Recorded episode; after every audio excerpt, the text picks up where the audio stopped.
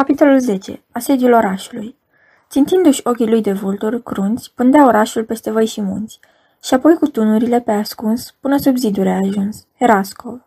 Apropiindu-mă de Orenburg, am văzut o mulțime de ocnași, cu capetele rase și cu fețele stâlcite de cleștele călăului. Lucrau lângă fortificații, sub paza invalizilor din garnizoană. Unii cărau cu căruțele gunoiul de prin șanțuri, alții săpau pământul cu hârlețele, sus, pe val, zidarii cărau cărămiți și reparau zidul orașului. Santinelele de la poartă ne-au oprit, cerându-ne actele de identitate. Cum a auzit că vin din fortăreața Belogorskaya, sergentul m-a dus de-a dreptul la locuința generalului. Generalul era în grădină, cerceta merii dezgoliți de vântul toamnei și îi învelea cu grijă în paie călduroase, cu ajutorul unui grădinar bătrân. Fața lui arăta liniște, sănătate și bunătate. Când m-a văzut, s-a bucurat și a început să mă întrebe despre groaznicele întâmplări la care fusese martor. I-am povestit totul. Bătrânul m-a ascultat cu atenție, tăind niște crenguțe uscate. Bietul Mironov, a spus el după ce mi-a sfârșit trista istorisire. Păcat de dânsul. Era ofițer bun, iar Madame Mironova era o femeie bună și mare meșteră în ciuperci murate. Dar ce-i cum așa, fata capitanului? I-am răspuns că a rămas în fortăreață, în grija preotesei. Vai, vai, asta e rău, asta e foarte rău. Nu te poți baza pe disciplina bandiților. Ce se va întâmpla cu biata fată?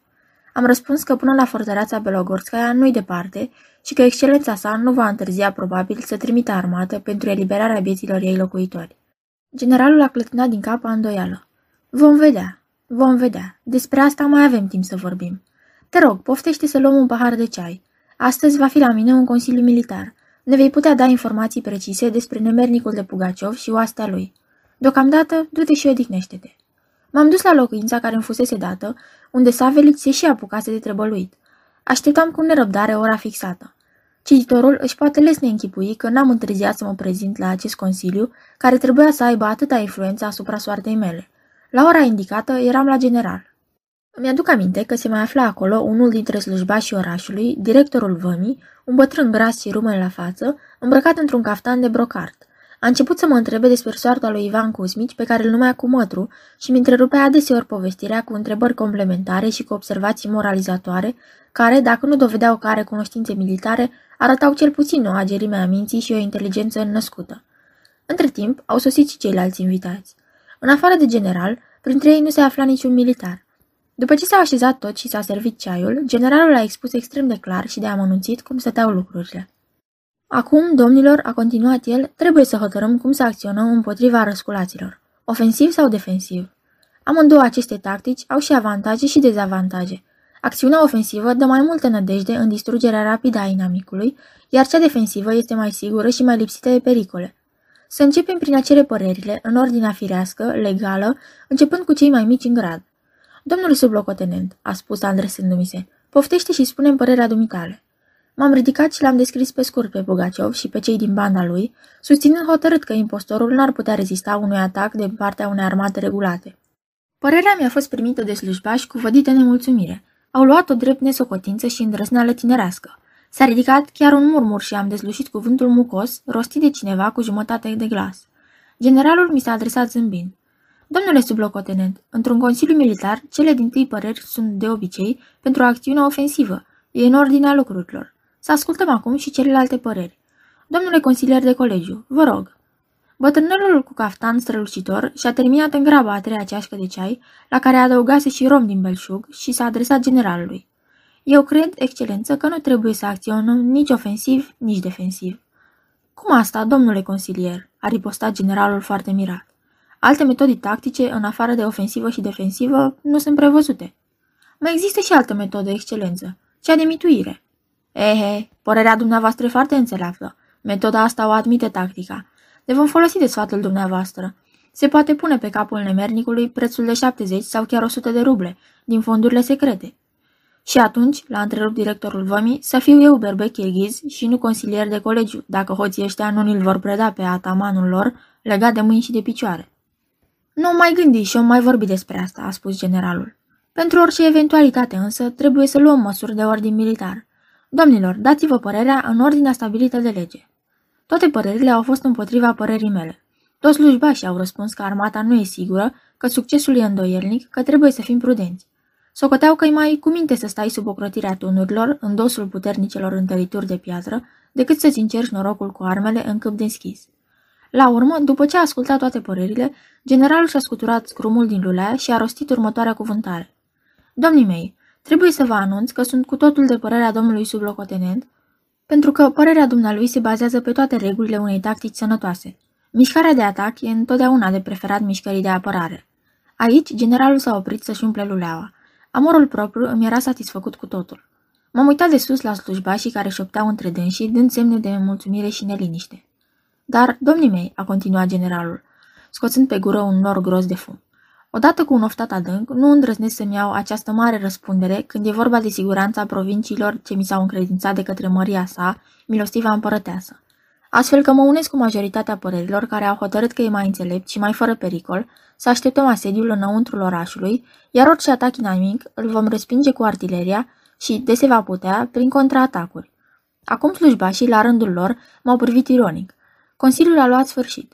N-am putut să nu regret slăbiciunea respectabilului ostaș, care, împotriva convingerilor lui, s-a decis să îmbrățișeze părerea unor oameni fără pricepere și fără experiență.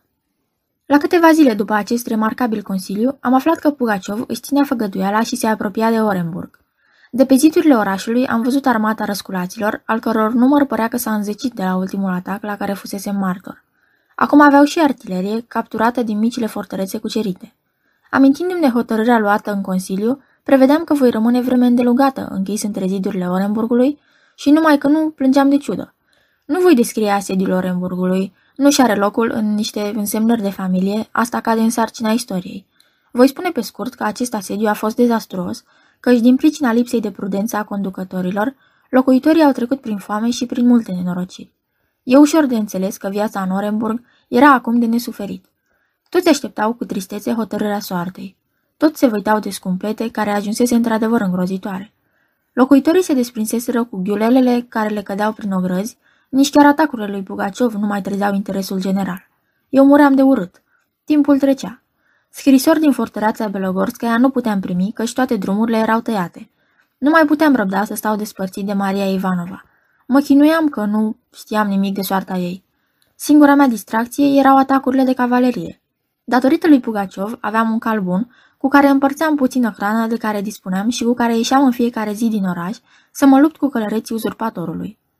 În aceste lupte de hărțuială, succesul era de obicei de partea nelegiuiților, care erau sătui, beți și călăii pe cai bun. Cavaleria noastră sleită nu-i putea doborâ. Câteodată ieșea la atac și flămânda noastră infanterie, însă troienele mari o împiedicau să se miște cu succes împotriva călăreților risipiți.